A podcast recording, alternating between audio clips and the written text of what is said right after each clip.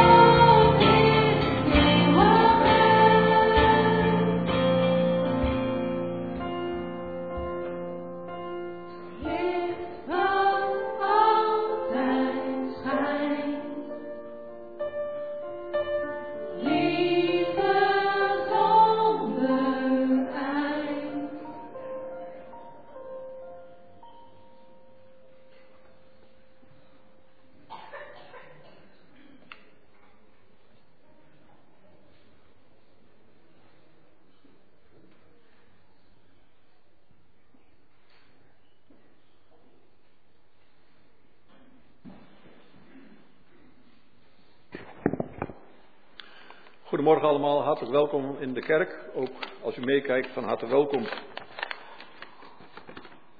Vandaag is het Eeuwigheidszondag. Dit is de laatste zondag van het kerkelijk jaar en op deze zondag gedenken wij onze broers en zussen die in het afgelopen jaar zijn thuisgehaald door onze Heer. Met blijdschap delen we mee dat vorige week zondag, 19 november, Sarah Jasmijn Elisabeth Wiersma is geboren. Sarah is een dochter van Bart en Martine Wiersma en een zusje van Job. Voor de vacature van jeugdouderling heeft de kerkraad zuster Marjolein Wolf benoemd. Voor de vervulling van de vacature voor ouderling heeft de kerkraad de volgende zusters gekandideerd. Tanja Langevoort en Marioke van Velen. De verkiezing zal deo Valente plaatsvinden in een vergadering op zondag 10 december aansluitend aan de morgendienst. Vanmorgen is er ook kimo. Na deze dienst is de gelegenheid om koffie te drinken. Gasten zijn ook voor harte voor uitgenodigd. En in deze dienst gaat voor dominee Ensink Diederik uit het Harde. Een gezegende dienst.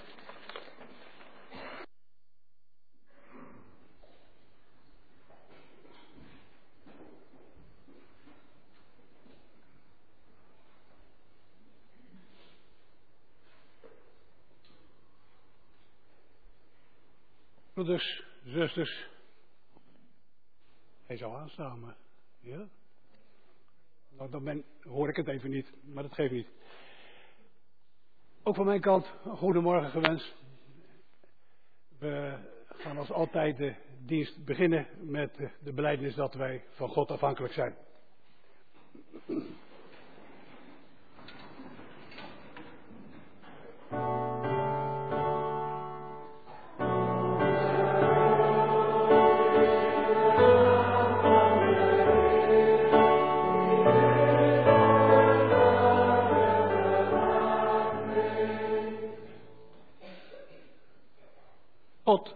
Graag hier ook begroeten.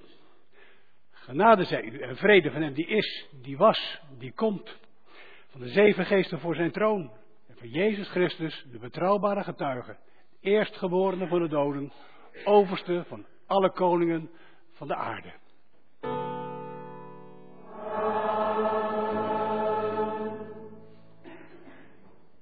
Wij zijn op weg naar de eeuwigheid. Maar we beseffen allemaal dat we dat echt niet op eigen kracht kunnen. De liederen van deze dienst die zijn daar ook op uitgekozen. We beginnen met Ik bouw op u.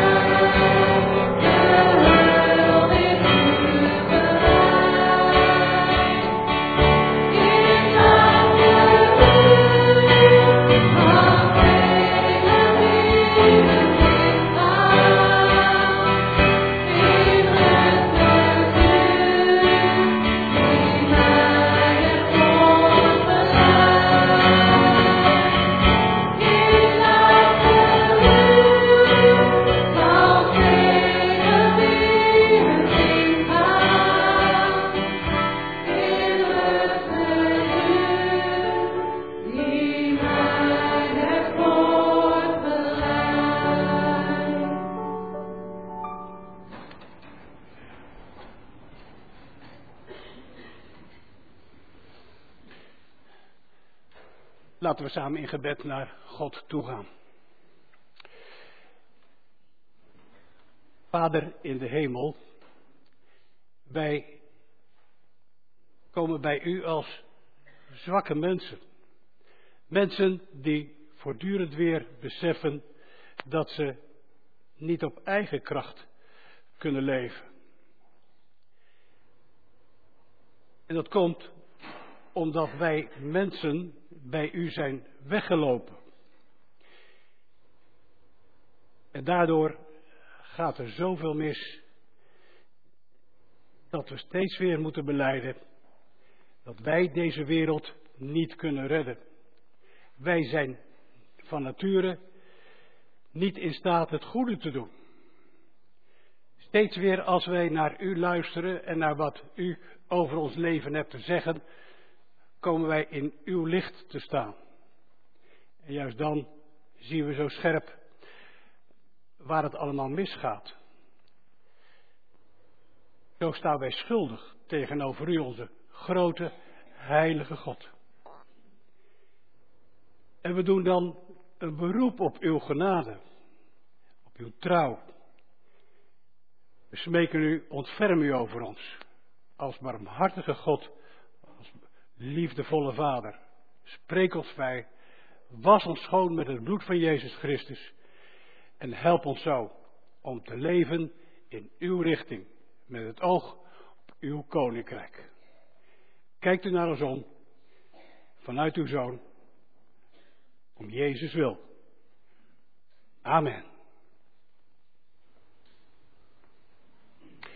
We hebben zo beleden voor God dat wij, ja, maar kleine mensen zijn en ja, dat het niet aan God ligt, maar dat ligt echt aan onszelf. Maar als we zo oprecht tot God naderen en onze plek voor Hem beleiden, dan mogen we erop vertrouwen dat om het lijden en sterven van onze heiland Jezus Christus onze zonden zijn vergeven. En dat Hij uit kracht van zijn opstanding dat ook allemaal wil uitdelen aan zijn broeders en zusters. En als we bereid zijn om met ons tekort te breken en de hulp te zoeken van de Heilige Geest, en we proberen zo God en onze naaste lief te hebben, dan mogen we rekenen op verhoring. Dat mogen we zeker weten, omdat ik het u mag zeggen uit naam van de Vader, de Zoon en de Heilige Geest. Dat mogen we nu samen met elkaar ook bezingen met gezang 205, Christus aan het kruis verheven.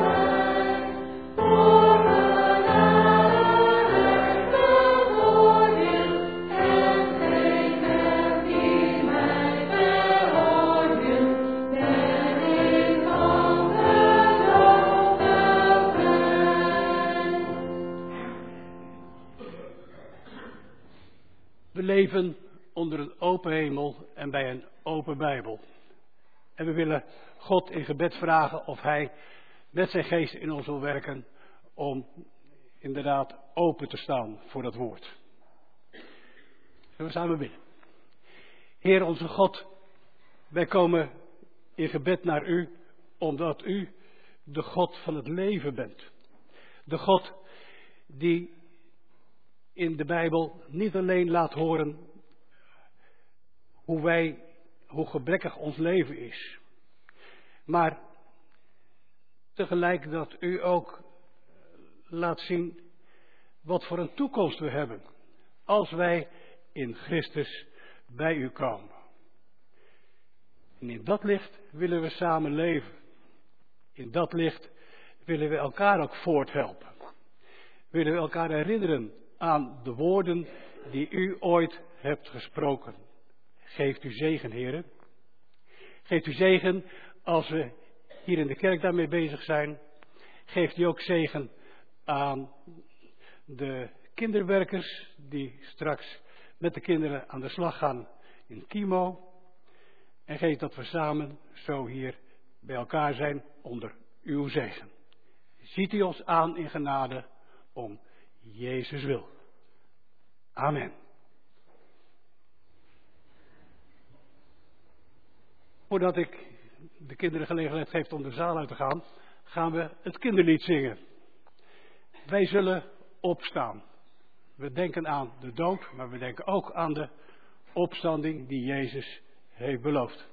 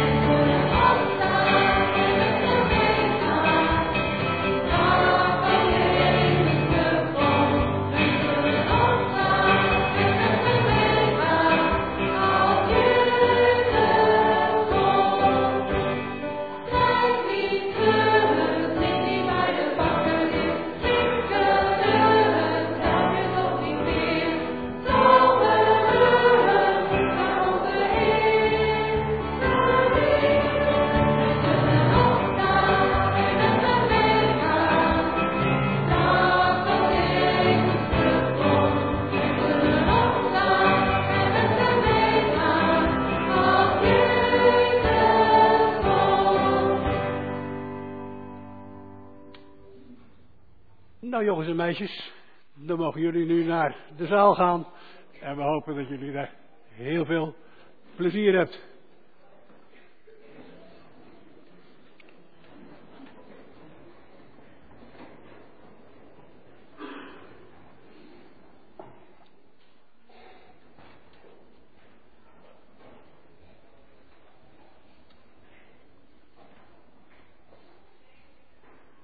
De kinderen die gaan op hun manier met de Bijbel aan de slag en met, met woorden van Jezus.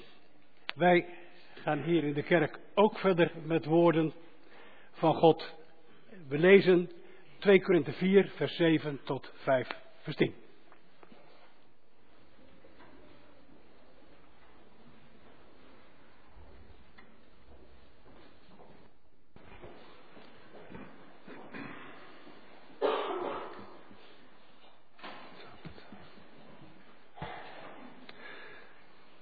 Maar wij zijn slechts een aarde pot voor deze schat. Het moet duidelijk zijn dat onze overweldigende kracht niet van onszelf komt, maar van God. We worden van alle kanten belaagd, maar raken niet in de nauw. We worden aan het twijfelen gebracht, maar raken niet vertwijfeld. We worden vervolgd, maar worden niet in de steek gelaten. We worden geveld, maar gaan niet te gronden. We dragen in ons bestaan altijd het sterven van Jezus met ons mee, opdat ook het leven van Jezus in ons bestaan zichtbaar wordt. Voortdurend worden wij levenden omwille van Jezus aan de dood prijsgegeven, opdat in ons sterfelijk bestaan ook het leven van Jezus zichtbaar wordt. Zo is in ons de dood werkzaam en in u het leven. Er staat geschreven, ik bleef vertrouwen, daardoor kon ik spreken. In datzelfde vertrouwen spreken ook wij, omdat we geloven en weten dat Hij die de Heer Jezus heeft opgewekt, ook ons, net als Jezus, zal opwekken, zodat wij samen met u voor Hem zullen staan. Dit alles gebeurt dus omwille van u, zodat Gods goedheid, die zich door steeds meer mensen verbreidt, ook tot steeds meer dankzegging leidt tot eer van God. Daarom verzaken wij onze plicht niet. Want ook al gaat ons uiterlijk bestaan verloren, ons innerlijk bestaan wordt van dag tot dag vernieuwd. En de geringe last die we tijdelijk te dragen hebben, brengt ons een eeuwige luister, die alles omvat en alles overtreft. Wij richten ons niet op zichtbare dingen, maar op de onzichtbare, want de zichtbare dingen zijn tijdelijk, de onzichtbare eeuwig. Wij weten dat wanneer ons aardse tent, het lichaam waarin wij wonen, wordt afgebroken, we van God een woning krijgen, een eeuwige, niet door mensenhanden gemaakte woning in de hemel. Wij zuchten in onze aardse tent en zouden willen dat onze hemelse woning er nu al over wordt aangetrokken. We zijn er echter zeker van dat we bekleed zullen worden en niet naakt zullen zijn.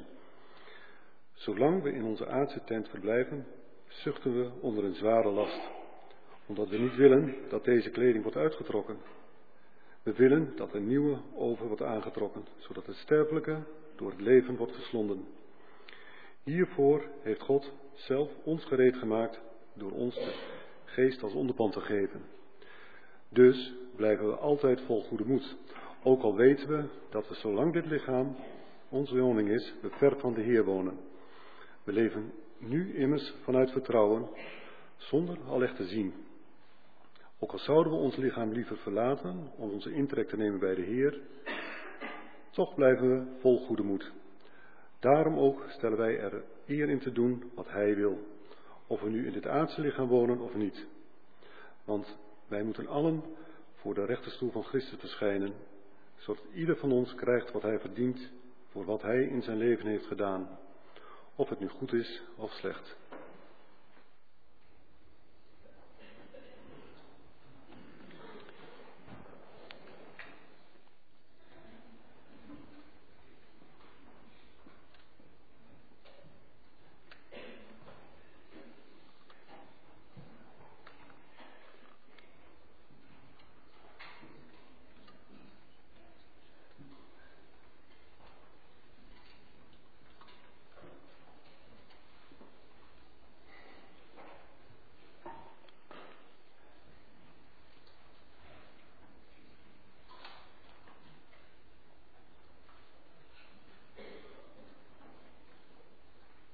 De tekst voor de preek die is genomen uit het gelezen schriftgedeelte, vers 4, vers 16 met name.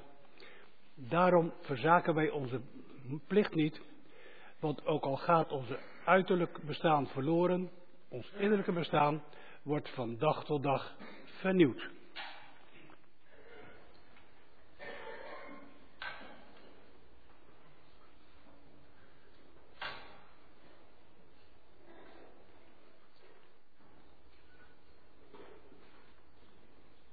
Broeders, zusters in de Heer Christus. Op deze laatste zondag van het kerkelijke jaar herdenkt de kerk traditiegetrouw de mensen die ons zijn ontvallen. Zonder die mensen op te hemelen, mag je toch aan ze denken. En in de kerk denk je dan natuurlijk met name door wat God door hen deed. Zij lieten toch iets zien van Gods werk op aarde. En zo mag iedereen er zijn. Dan is het wel zo dat op zo'n dag de dood in zicht komt. Wij beleven hier op aarde maar een eindige werkelijkheid. Alles heeft zijn eind. En dat kan behoorlijk pijn doen. Juist ook als je heel dichtbij stond bij hen die heen gingen. Dan blijkt de dood toch een rauwe werkelijkheid. Echt een laatste vijand die eigenlijk liefst maar zo ver mogelijk bij je vandaan wil houden. Ja, en dan leg je je erbij neer als het niet anders kan. Maar anders. En dan komt eind november, eeuwigheidszondag. En deze zondag staat, gezien zijn naam, juist in verband met de eeuwigheid. Daar zegt de Bijbel ook veel over. En zo leer je dan in je dagelijkse praktijk te kijken met de ogen van het geloof. En dan kun je toch moed vatten. Al ligt dat misschien niet voor de hand. Het thema is moed houden. En dan kan punt 1, ondanks onze aftakeling. En punt 2, dankzij onze vernieuwing. Moed houden. Dat kan ondanks onze aftakeling. En dat kan dankzij onze vernieuwing.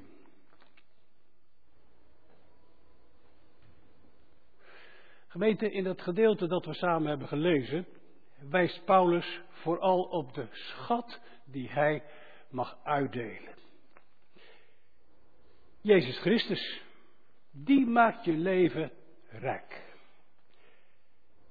Paulus vergelijkt zich in dat gedeelte met een aardepot. Een stuk aardewerk, zeg maar. Nu was het in zijn tijd nog wel eens gebruik om zo'n pot te vullen met, ja, met munten. En die begroef je dan in de grond voor later. En je snapt natuurlijk wel dat zo'n pot er na verloop van tijd helemaal niet uitziet. Maar de inhoud blijft waardevol. Paulus kent zijn plek als mens. Wat stel je als mens eigenlijk voor, zegt hij. Je hebt jaren waarin je alles aan kunt, de hele wereld kunt veroveren. Je vindt de liefde van je leven, krijgt kinderen. Maar voordat je het weet, ben je oud en versleten. En wat heb je dan nog om handen en in handen om voor te leven? Om trots op te zijn. Paulus weet genoeg te vertellen van die gang van zaken. Neem nou het begin van wat we samen lazen. Paulus twijfelt wel eens. Hij wordt genoeg vervolgd. Hij is in de steek gelaten. Hij is neergeslagen. Hij is met de dood bedreigd. En hij proeft daarin iets van het lijden dat Jezus ook heeft doorgemaakt. Hij volgt als knecht zijn meester. En hoe reageert Paulus daar dan op? Gooit hij het bijltje erbij neer? Zegt hij van, nou als het zo moet, geef mijn portie dan maar aan Vicky? Nee, Paulus doet dat toch niet. Hij gaat door. Hij verzaakt zijn plicht niet. Hij weet zich geroepen door zijn zender. Dat is de grote kracht in zijn leven. bij alle afbraak die hij ervaart, houdt hij toch niet op. En zijn geloof blijft sterk. Hij gaat door. Hij houdt moed. En dat is in feite ook de oproep van onze tekst. En hoe staat u daar nou in? En jij? Juist op een zondag als deze voel je het weer aan de lijve. Wij hebben het leven niet in eigen hand. Er ontvielen ons het afgelopen jaar vijf broeders en zusters. Twee waren er rond de negentig. En je zou zeggen, nou, die waren eraan toe. Maar ook een drietal waarvan je zou zeggen, ja, dat had nog best langer gekund. Maar God achtte van alle vijf hun leven op aarde voltooid. En hij riep hen naar zich toe. En wij blijven dan in, ja, achter met alle spanningen die erbij horen. Zorgen om je gezin, om je baan, je kinderen, je kleinkinderen. En al die zwakheden die je zelf ook in je, om zo te zeggen, in je eigen lichaam ervaart. Wat ben je dan rijk door Christus? Die aardepot, je lichaam, is niet zo sterk. Je loopt bij de dokter. Je moet je laten verzorgen. We hebben op zijn tijd therapie nodig. Fysiotherapie, psychotherapie. Je moet een ernstige operatie ondergaan. Je hebt genoeg zorgen om je gezondheid. En je lichaam, ja, dat moet je toch wel onderhouden. Je kunt psychisch in de knoop raken. En dan kun je het leven maar moeilijk aan. En je leven, je bestaan, lijkt op zulke momenten soms gewoon in, in een zwart gat te vallen. Hoe red je het dan? Iedereen wil oud worden, maar oud zijn, ja, dat is niet altijd een plezier. Ik maak gelukkig oude mensen mee die met vreugde rondkijken in het leven en echt de zin van het leven niet kwijt zijn. Maar ik zie ze ook bij wie de levensvreugde langzaam maar zeker uitdooft. En die eigenlijk alleen maar bestaan. En je hoeft niet eens oud te zijn om goed ziek te zijn. Om levensmoed te verliezen. Je kunt in dit leven nog diep in rouw gedompeld worden. Dit leven, broers en zusters, dat wordt door Paulus hier getypeerd als ons uiterlijke bestaan. Hij heeft het dan over ons bestaan in, in dit leven.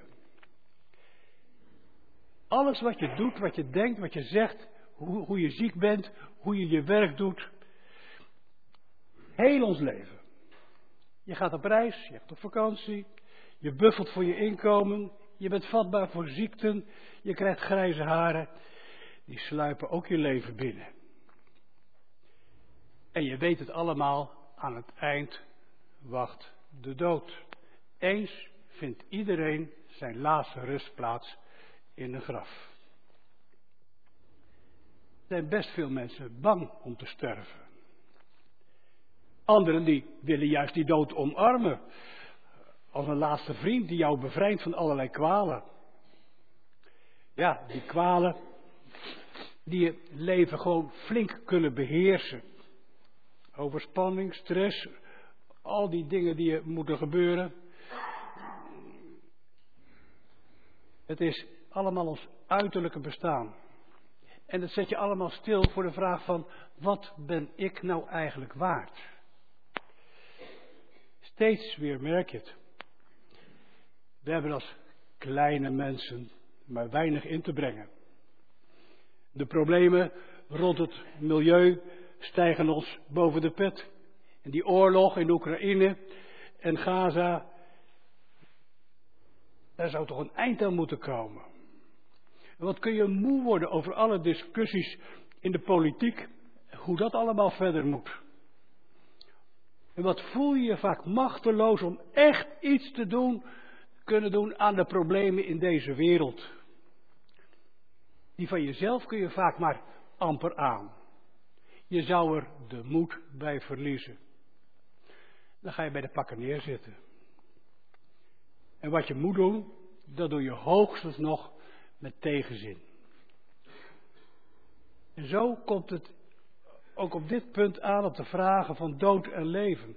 Als de dood in feite in, in je leven gaat heersen, wat moet je dan nog zeggen? Dan moet je weer in het licht gaan staan. Het licht dat God geeft. En als je Hem aan het woord laat, komen er verrassende dingen op tafel. Dan,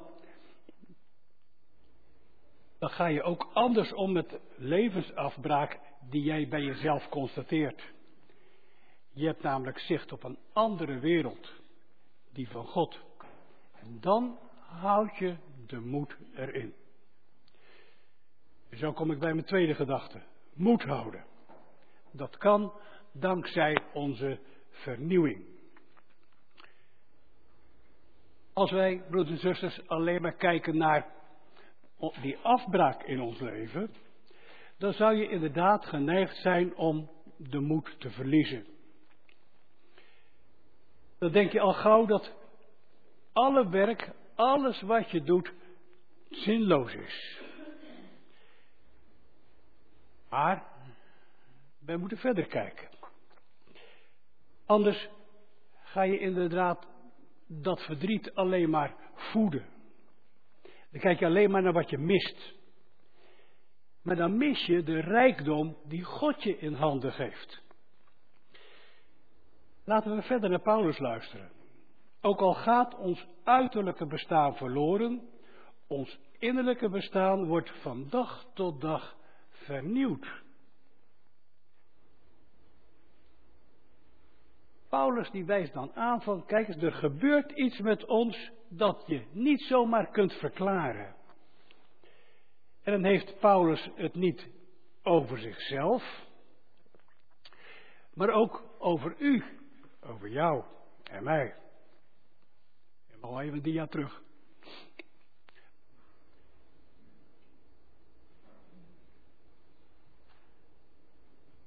Er is niet alleen maar afbraak in je leven, er zit ook groei.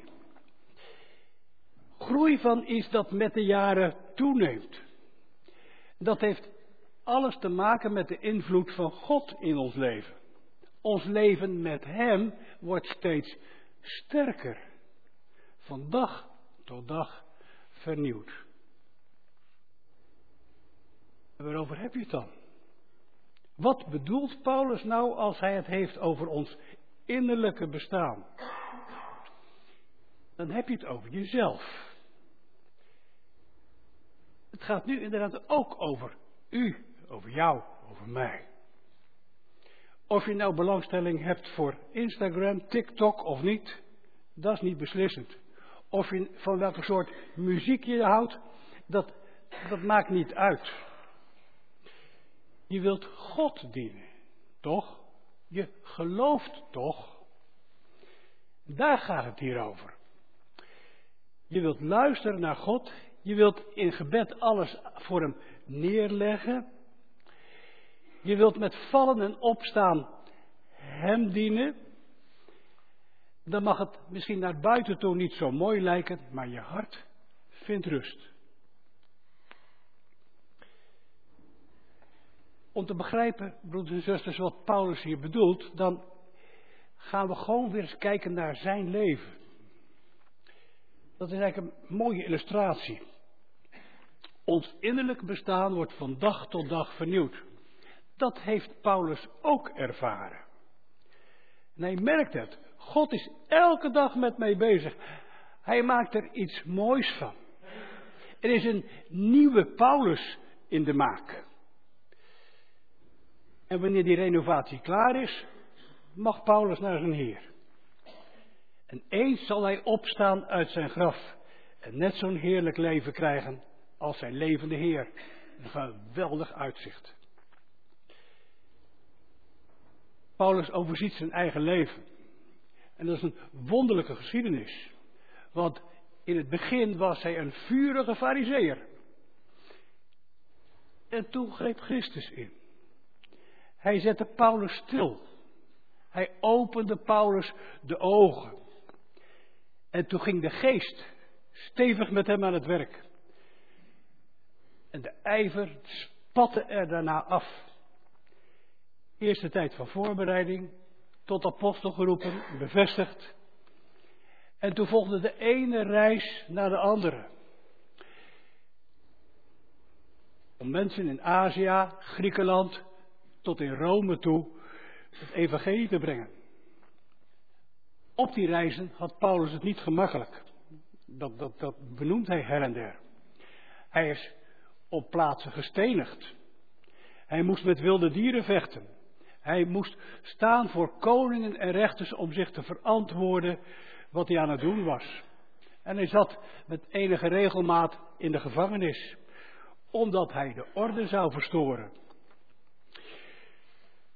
Nou, leuke baan. Apostel zijn. Zou je er meer van afzien, Paulus? Zou een stuk gemakkelijker zijn geweest. Maar dan zie je dat Paulus niet stopt. Hij kiest ervoor om desnoods naar de gevangenis te moeten, om tegenstand te ondervinden. Het lijkt wel alsof hij de moeilijkheden opzoekt. Maar dan verzaakt hij zijn plicht niet. Hij verliest de moed niet. Hoe kan dat? Nou, God is in zijn hart bezig. God de geest. Onzichtbaar in zijn innerlijke leven. Dat is beslissend. Paulus wordt gedreven door het rijke evangelie. Dat is beslissend. En dan kijk je verder naar het leven van Paulus. Naar de begrippen van zijn tijd was hij helemaal niet zo'n geweldige redenaar. Maar hij verkondigde het evangelie met bewijs van geest en kracht. Zonder als redenaar uit te blinken, stichtte hij wel in een paar jaar tijd rond die hele Middellandse Zee gemeenten. En dat te bedenken dat hij de meeste van die steden per voet moest bereiken. Daarnaast staat er her en der ook in zijn brieven dat hij een ziekte had aan zijn ogen. Maar hij hield vol. Was Paulus dan zo'n bijzondere man? Die, die, die gewoon, zeg maar, een maatje groter was dan wij? Nee, hij zegt het zelf ergens. Ik ben de grootste alle zondaren. Ik ben een misbaksel. Maar dan zie je gewoon de geest in hem werken. En de geest bereikt door zijn werk grote dingen. Er komen krachten los die je nieuw maken, levend. Paulus legt dat ook verder uit in vers 17 en 18. Welk gewicht heeft nou wat je meemaakt en welk gewicht heeft wat je straks krijgt? Wat weegt wat je straks krijgt, dan weegt wat je straks krijgt stukken zwaarder dan wat je nu meemaakt. Je kunt natuurlijk terecht, heel terecht, zuchten onder de moeite die je nou meemaakt. Je kunt eenzaamheid ervaren. Je kunt ziek worden. Enzovoort. Maar wat je straks krijgt, dat weegt nog veel zwaarder. Moet je eens kijken wat je dan krijgt. Het is een heerlijkheid, een luister die met geen pen te beschrijven is. Het zal je stoutste dromen overtreffen dit leven je dan zwaar valt, dat leven zal het overtreffen. Ver overtreffen. Kun je nagaan hoe mooi het straks wordt? Dit leven, alle moeite die erbij horen, dat is maar heel kort in vergelijking met die eeuwigheid. Dat heerlijke leven straks. En dat gaat echt eeuwig duren. Wat nou zichtbaar is, tastbaar, dat is maar tijdelijk. Dat leven straks, dat zie je nou nog niet, maar het komt wel en het duurt eeuwig. Daar heb je nooit meer een horloge of een klok voor nodig. Broeders en zusters, dat vraagt van ons, van u en mij, geloof. Want het kost ons best veel moeite om over die grens heen te kijken. Maar het zou de moeite waard zijn om elke dag die geloofswerkelijkheid toch eens even te overdenken. En dan, dan gaat het leven nu meevallen. Dan zeg ik niet dat dat niks voorstelt. Want ik heb ook best wel genoeg dingen meegemaakt om, om te zeggen van dat het inderdaad best wel wat voorstelt. Dat het zwaar genoeg is. Het kan je soms zwart voor de ogen worden. Ziekte kan je leven stevig bepalen. De dood kan heel dichtbij komen. En dan ga je je eigen zwakheid aan je lichaam voelen. Hoe houd je het vol? Nou, door de kracht van de geest te laten werken in je leven. Ziet u dat ook bij uzelf? Dat je hevig kunt verlangen naar die betere wereld, juist als je opbotst tegen de krachten van de dood. Niet alleen de familie van de mensen die wij straks herdenken, botsten er tegenop. Maar er waren best nog wel meer adressen waar een moeder of een broer wegviel. Waar allemaal broers en zussen in de Heer. En dat raak je als gemeenschap. Dan komt het voor ons allemaal ook dichtbij. Hoe ga je daarmee om? Nou, Paulus zegt dan eigenlijk van, oefen je alsjeblieft in het geloof. Breng je steeds weer de verhoudingen te binnen waarin God werkt. Hij gaat dwars door die moeite heen naar een heerlijk leven. En dan moet je eens opletten wat voor een uitdrukking Paulus gebruikt in vers 18. De moeite van dit leven brengt ons een eeuwige luister die alles overtreft. Die moeiten van dit leven zorgen er met andere woorden voor dat we beter voorgesorteerd staan voor de eeuwigheid. Het laat je merken dat dat tastbare leven hier op aarde niet het einde is. God duwt je, om zo te zeggen, door de pijn heen, juist naar een leven zonder pijn. Misschien hebt u dat ook wel eens gemerkt. Mensen die wisten dat ze gingen sterven, dan wenden ze zich steeds meer naar God toe. Dan maakt God hen door die moeite heen vaak ook los van dit sterfelijke bestaan. Dat gaat natuurlijk bij iedereen weer anders. Maar God werkt ook in zieke mensen door. En via die zieke mensen zien wij het dan ook weer. Wat een troost geeft God door die nieuwe wereld te laten zien. En wat ben ik vaak getroost van zo'n bezoek weer naar huis gegaan. Dan hoefde ik eigenlijk niks te zeggen. Maar dan troostte die zieke mij. We kregen van God steeds meer innerlijke kracht en rust. Was dat dan een vrucht van eigen bodem? Nee, het was een geschenk van God uit de hemel. Hij maakte hun innerlijke mens nieuw, klaar voor de eeuwigheid. Klaar voor de ontmoeting met de eeuwige. En om ons daarin te oefenen, gaan we bijvoorbeeld elke zondag naar de kerk. Daar schijnt dat licht van God over ons leven. Wij mogen onze kinderen laten dopen. En dan denken we met z'n allen weer aan die beloften van God.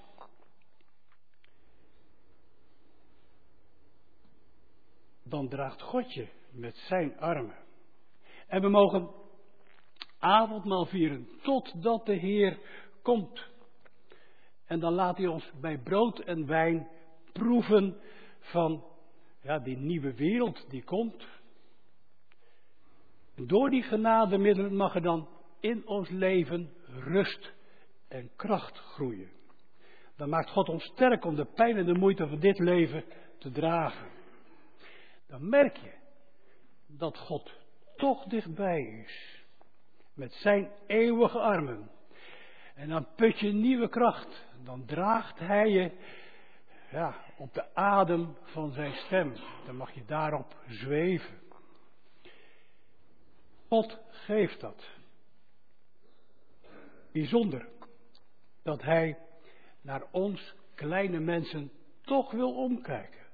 Je verdient het niet, maar je krijgt het met handen vol. Door Jezus, die de dood heeft overwonnen, krijg je het in handen. Uit genade. Dat is nou echt een genadegave, een charisma, zoals de Bijbel dat noemt. Dat bewerkt de geest in je leven. Een wonder, een wonder van de bovenste plank. En daarin nemen wij ook elkaar mee. Dat bidden wij elkaar toe. Dit keer dan met name die broeders en zusters die vandaag hun verlies extra voelen. We gaan in geloof samen verder. God geeft de krachten. Hij maakt ons nieuw. En eens is Hij klaar. En daarom verliezen wij de moed niet. Amen.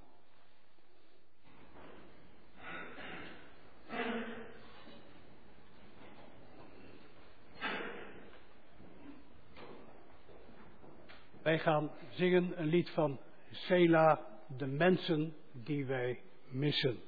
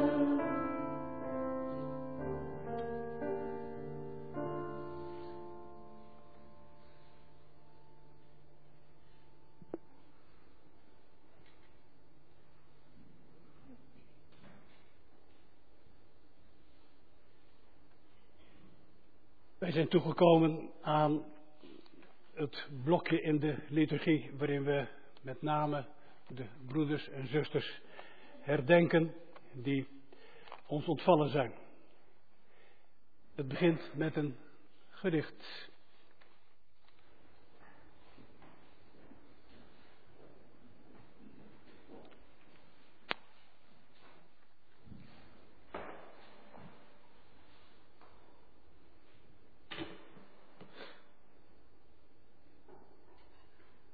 Vandaag. Vandaag mogen wij hun namen noemen, van hen die niet meer bij ons zijn. Vandaag hoeven we het gemis niet te verbloemen en delen we elkanders pijn. Vandaag en morgen, alle dagen, dragen wij de mensen van wel eer.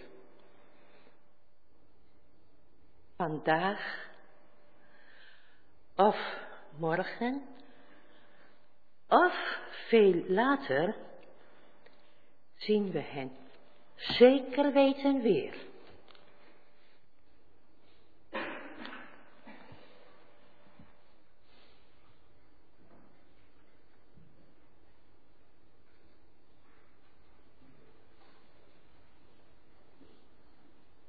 De eerste broeder die wij herdenken is Jaap Bauma. Geboren en getogen op het Harde. Hij woonde op Heidestaten. Het was een broeder die niet direct toegang gaf als je hem vroeg om zijn innerlijke leven. Maar hij legde zijn hart en zijn ziel in wat hij door de lens van zijn camera zag. We hebben hem half december mogen begraven. Op de leeftijd van 66 jaar. De tweede die ontviel was Jenny Jonker. Echtgenote van onze broeder Jan Jonker. Ze vonden beide een tweede liefde. En ze hebben goede jaren gehad. Zij is in haar leven een sterke vrouw geweest. Die zich niet schaamde voor het evangelie. Ze heeft het haar kinderen bijgebracht. Ze heeft ook ons als gemeente en met name in de BGG gediend met wat zij in de schrift had gevonden. Zij rust na een leven van 73 jaar naast haar eerste man in Amersfoort.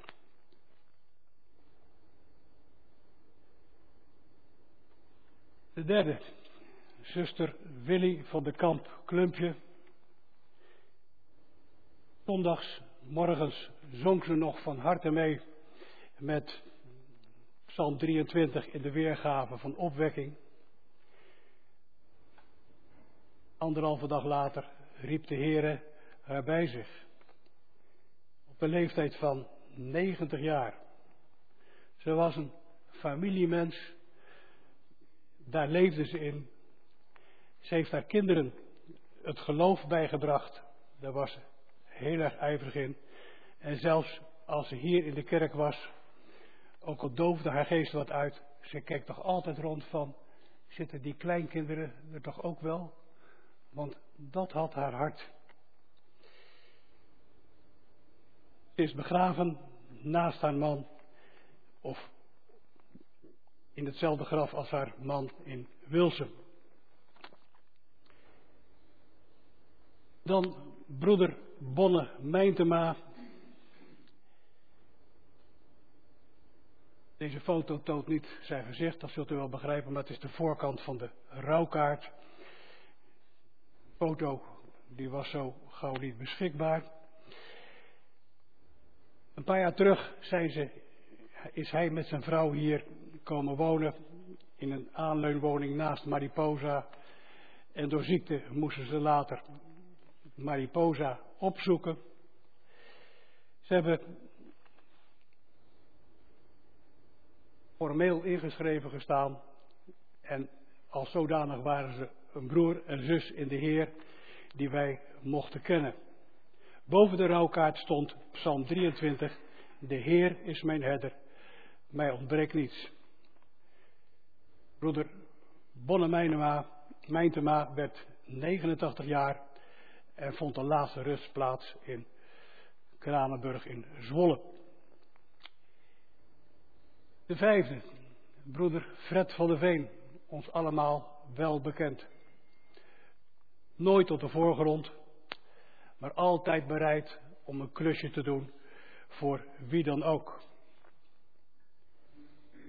Hij werd opgenomen in het hospice in Nunspeet, omdat wij wisten dat hij zijn laatste weken op aarde zou beleven. Hij was daar nog niet aan toe, maar hij wist zich geborgen bij God. Hij mocht 76 jaar worden, werd begraven in een familiegraf in Bergklooster in Zwolle. Dan stel ik voor dat we nu even gaan staan en dan even stil zijn. En dat we niet alleen aan deze broeders en zussen denken, maar ook aan die mensen die ja, hier niet herdacht worden, maar die we toch ja, in herinnering hebben op een moment als dit. En dan sluit ik dan zo meteen af met een stukje schriftlezing.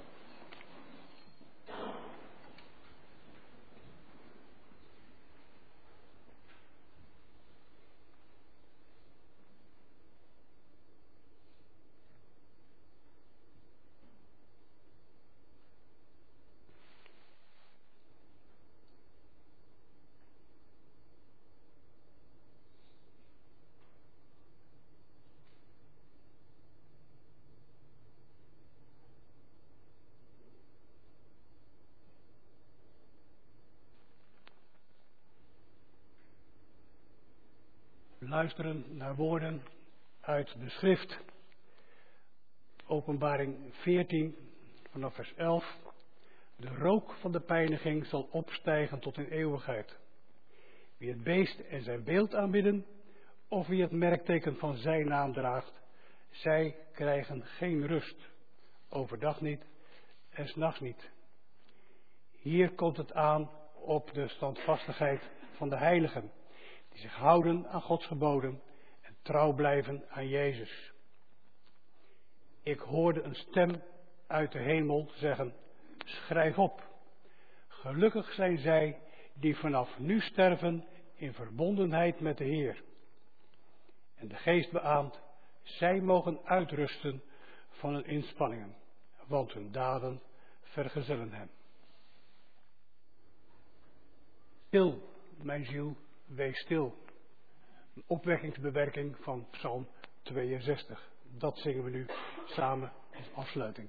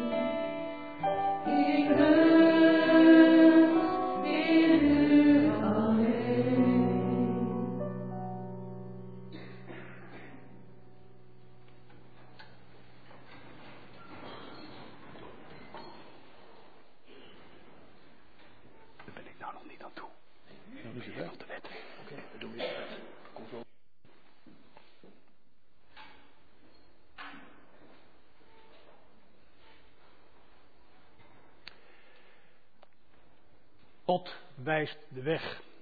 Op weg naar de eeuwigheid mogen we gelukkig ook weten waar we aan toe zijn als het gaat om de concrete invulling van ons leven. Hij gaf daarvoor tien woorden. En zo spreekt Hij in Christus ons aan. Ik ben de Heer, je God. Ik heb je bevrijd uit de slavernij van de zonde, vrijgekocht van de duivel. Ik wil jouw God zijn. Ga niet naar een ander, want ik houd van je. Eer mij niet op jouw manier, mijn manier geeft vrijheid. Misbruik mijn naam niet, want mijn naam redt je leven. Gebruik mijn dag goed, dat is de dag van ons samen. Respecteer je vader, je moeder. Door hen leer je mij kennen. Kom niet aan een ander, aan het leven van een ander. Want ik bescherm het jouwe toch ook. Waar het geheim van man en vrouw. Ik maak hen één in mij. Neem niet wat van een ander is. Ik zorg voor je. Wees trouw in wat je zegt. Zo heb je mij toch ook leren kennen. Wees niet jaloers. Ik vervul het verlangen van je hart. Als je zo God lief hebt boven alles en de naaste van je naaste houdt zoals je van jezelf houdt, dan mag je zeker zijn van de zegen van onze God. Maar ook daarin hebben we voortdurend weer met onze wankelmoedige geest de hulp en de kracht van God nodig. En daar bidden we om met opwekking 687. Heer, wijs mij uw weg.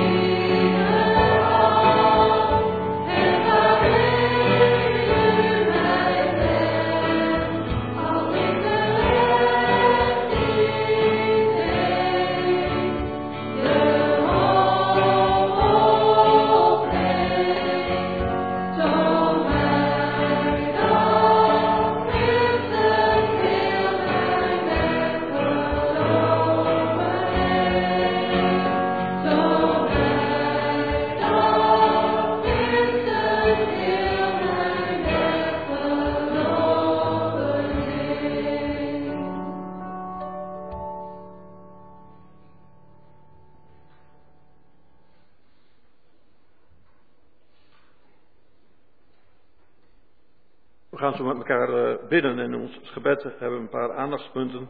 We willen bidden en danken voor de geboorte van Sarah Wiersma. Ook over, voor de benoeming van zuster eh, Wolf en de talstelling van zuster Langevoort. En voor velen willen we voor bidden. En voor de uitslag van de verkiezing van de Tweede Kamer.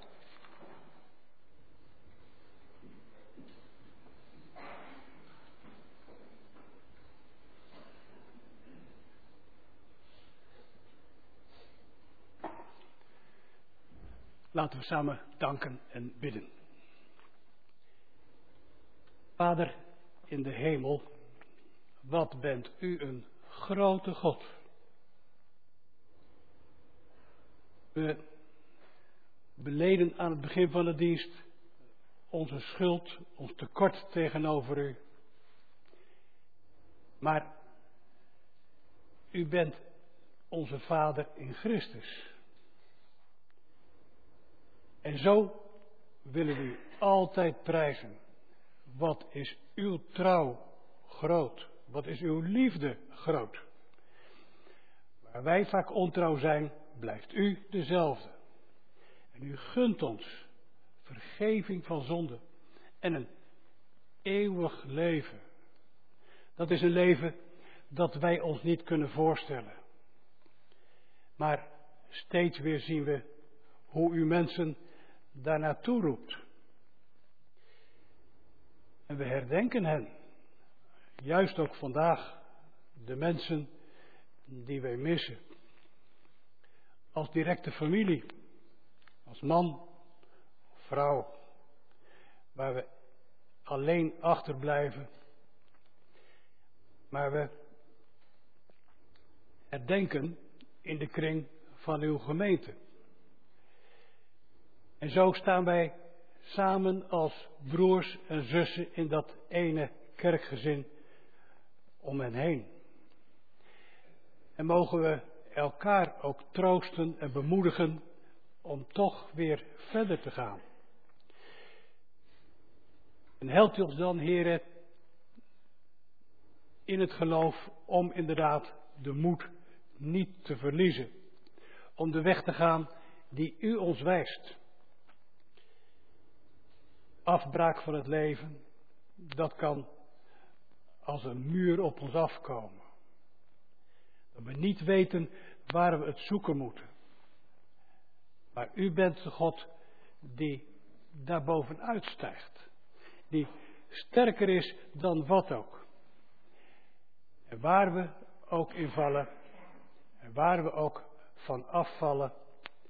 Uw handen zullen ons altijd weer opvangen. Sterkt u ons als we denken aan geliefden die ons al wat langere tijd geleden ontvielen. Hoe die dat alleen zijn, die eenzaamheid binnen kan komen op een dag als vandaag. Juist dan mogen we een beroep doen op U, de God van ons leven. Maak ons klaar voor de eeuwigheid. Werk in ons hart door de krachten van uw geest. Sterk ons in het geloof en laat er hoop zijn. Hoop voor ons allemaal. Zegent u hen die de zwakheden van het leven, ziekte, pijn, stress, moeite aan de lijve ondervinden. U kent ons dan. En geeft u ons steun en kracht om de weg te gaan die u wijst. Heren, juist als we kijken en denken aan dood, afbraak van het leven, mogen we toch ook de mooie dingen zien die u aan ons geeft. U zegent ons als gemeente ook weer met de geboorte van kinderen. Dank u wel dat in het gezin van Bart en Martine Wiersma een dochter mocht komen, Sare. U hebt alles wel gemaakt en we vragen u, heren, om herstel van krachten voor Martine. En wilt u hen allen samen als gezin zegenen. Maar zo ook ons samen, dat we binnenkort ook weer mogen zien en horen van wat u belooft bij de doop. En dat we die beloften toch altijd weer onszelf mogen herinneren. Draagt u ons dan zo met uw kracht, uw liefde en genade. En we danken u, heren, dat we mogen weten dat u uw gemeente draagt. Ook door de gaven die u in de gemeente geeft. De kerkenraad mocht vanmorgen afkondigen hoe we namen hebben mogen vinden van zusters die bekwaam zijn om de gemeente te dienen. Zegent u Marjolein in het overwegen van deze nieuwe taak. Geeft u daar heel veel wijsheid in en helpt u door uw geest om daar een weg in te vinden. Zegent u ook Tanja Langevoort en Marioke van Velen. Nu er ook mogelijk een nieuwe taak op hen afkomt, geeft u hen zegen bij alles wat ze daarin te overwegen hebben. Ook in combinatie met hun gezin, hun werk. Draagt u ons zo in uw liefde en genade. Heere God, als gemeente van Jezus Christus staan wij ook midden in de samenleving. Een samenleving die voortdurend in beweging blijkt. Die op het scherp van de snede kan discussiëren over het milieu. Die op het scherp van de snede kan reageren op de komst van asielzoekers in Nederland. En heren, dan kunnen we inderdaad schrikken als er een partij de meerderheid krijgt die eerder de naaste weg wil duwen dan wil omarmen. Terwijl dat toch onze taak is als samenleving die geboren is uit het geloof. Het, het beleidnis van Jezus als de Christus. Wilt u ons heren helpen om in die nieuwe verhoudingen ook met wijsheid om te gaan.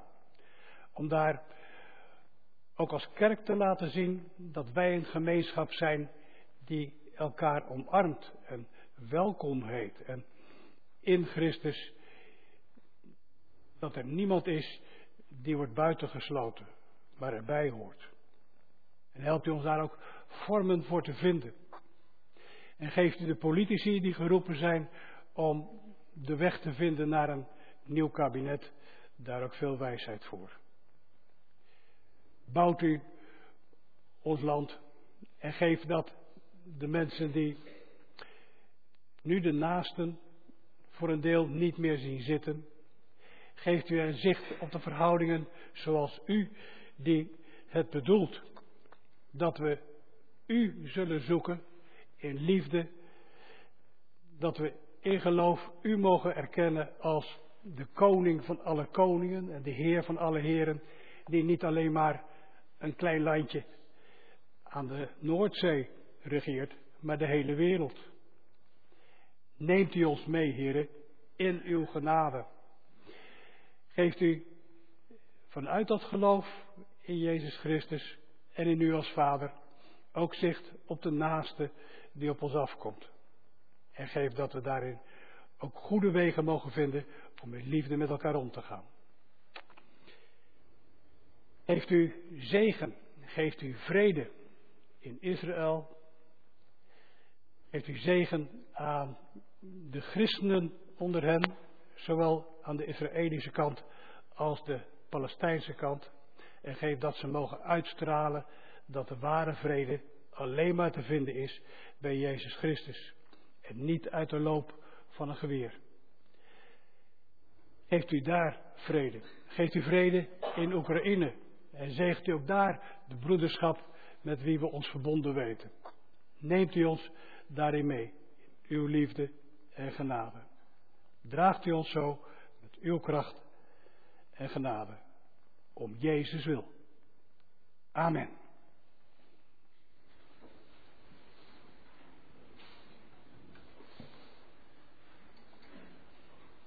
Mogen onze gaven geven voor de voort. U kent het allemaal wel. Instelling voor zorg. Voor mensen die hulp nodig hebben in Elburg. In aansluiting daarop zingen we nog niet direct de, het laatste lied. Maar komt er nog even een kleine terugkoppeling van Kimo.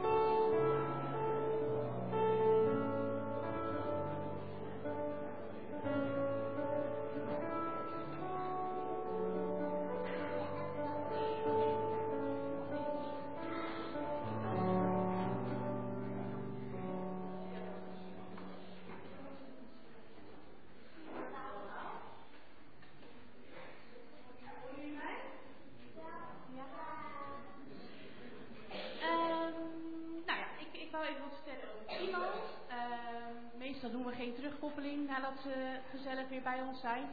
Uh, maar vandaag wel. Um, dit seizoen gaan we werken aan de uh, brieven van Paulus. Um, we hebben dit gekozen omdat er ook al een, een, uh, een koppeling is geweest met het kaartjes maken ehm, voor de kinderen in gemeentes in Oekraïne. En daarom hebben we daarop voorbeduurd. Um, ik wil graag even wat kinderen naar voren hebben. Eigenlijk mogen alle kinderen wel naar voren komen. Vind ik wel even leuk. Dus kom maar allemaal even naar voren. Kunnen jullie mooi laten zien wat jullie gemaakt hebben?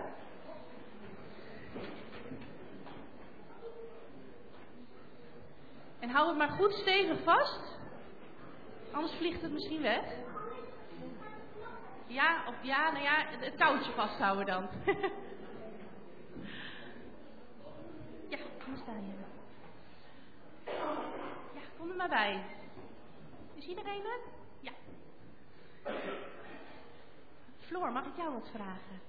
Ja? Wat heb jij gemaakt? Een ballon, hè? En weet je nog wat er op het kaartje stond? Er zit een mooi kaartje aan. We hebben het gehad over iemand die schreef een brief. En weet iemand nog wie dat was? Wie heeft die brief geschreven? Maar erin. Paulus, hè? En aan wie schreef hij die brief? Weet je dat ook nog? Weet iemand anders dat? Naar wie ging de brief? Nou, het ging wel over de Heere God. Ja, zeg het maar, Marie. Naar Rome. Ja, heel goed. Er was een kerk in Rome, het was nog maar een klein kerkje. En daar heeft hij die brief naartoe geschreven, hè? En weet iemand ook nog, we hebben alleen maar over het begin van de brief gehad. De volgende twee keren gaan we het over de rest van de brief hebben. En wat stond er in het begin van de brief? Kan iemand dat vertellen? Dat is best moeilijk. Hij vertelde wie hij was. Maar hij zei ook, ik wens jou, of ik wens jullie. Ja, zeg het maar. de zegen toe, hè? En de liefde van God. Heel goed. En we hebben dus uh, ballonnen gemaakt en er staat een wens op, uh, die dus inderdaad ook uh, overeenkomt met die wens van Paulus aan de gemeente in Rome. Heel goed. Nou, willen jullie het nog even mooi omhoog houden? Dan kan iedereen het goed zien. Kijk, prachtig.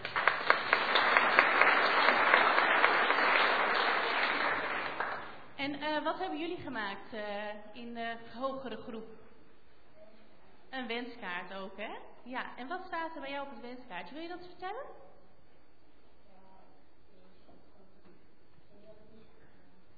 Wat zeg je?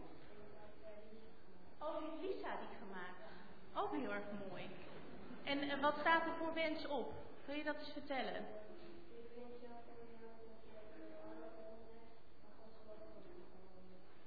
Oh, prachtig. Uh, dat je in alle gezondheid een goede voetballer mag worden.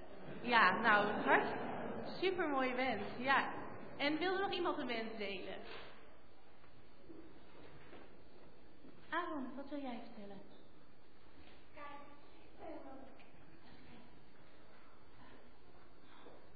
Opa en oma, ik wens jullie een dikke knuffel. Wauw. Hele mooie wens. En jij? Papa en mama? Vrede toe. Heel mooi. Nou, ik vind het super gemaakt. En wat wil jij nog vertellen? Dat is de laatste. Oh, dat je nog een, uh, een poes krijgt thuis, hè? Ja, dat... Uh... We hebben er al één. maar er moet nog een tweede bij, hè, wil jij? Ja. nou, heel mooi. Goed gedaan. Jullie mogen allemaal gaan zitten. Bedankt.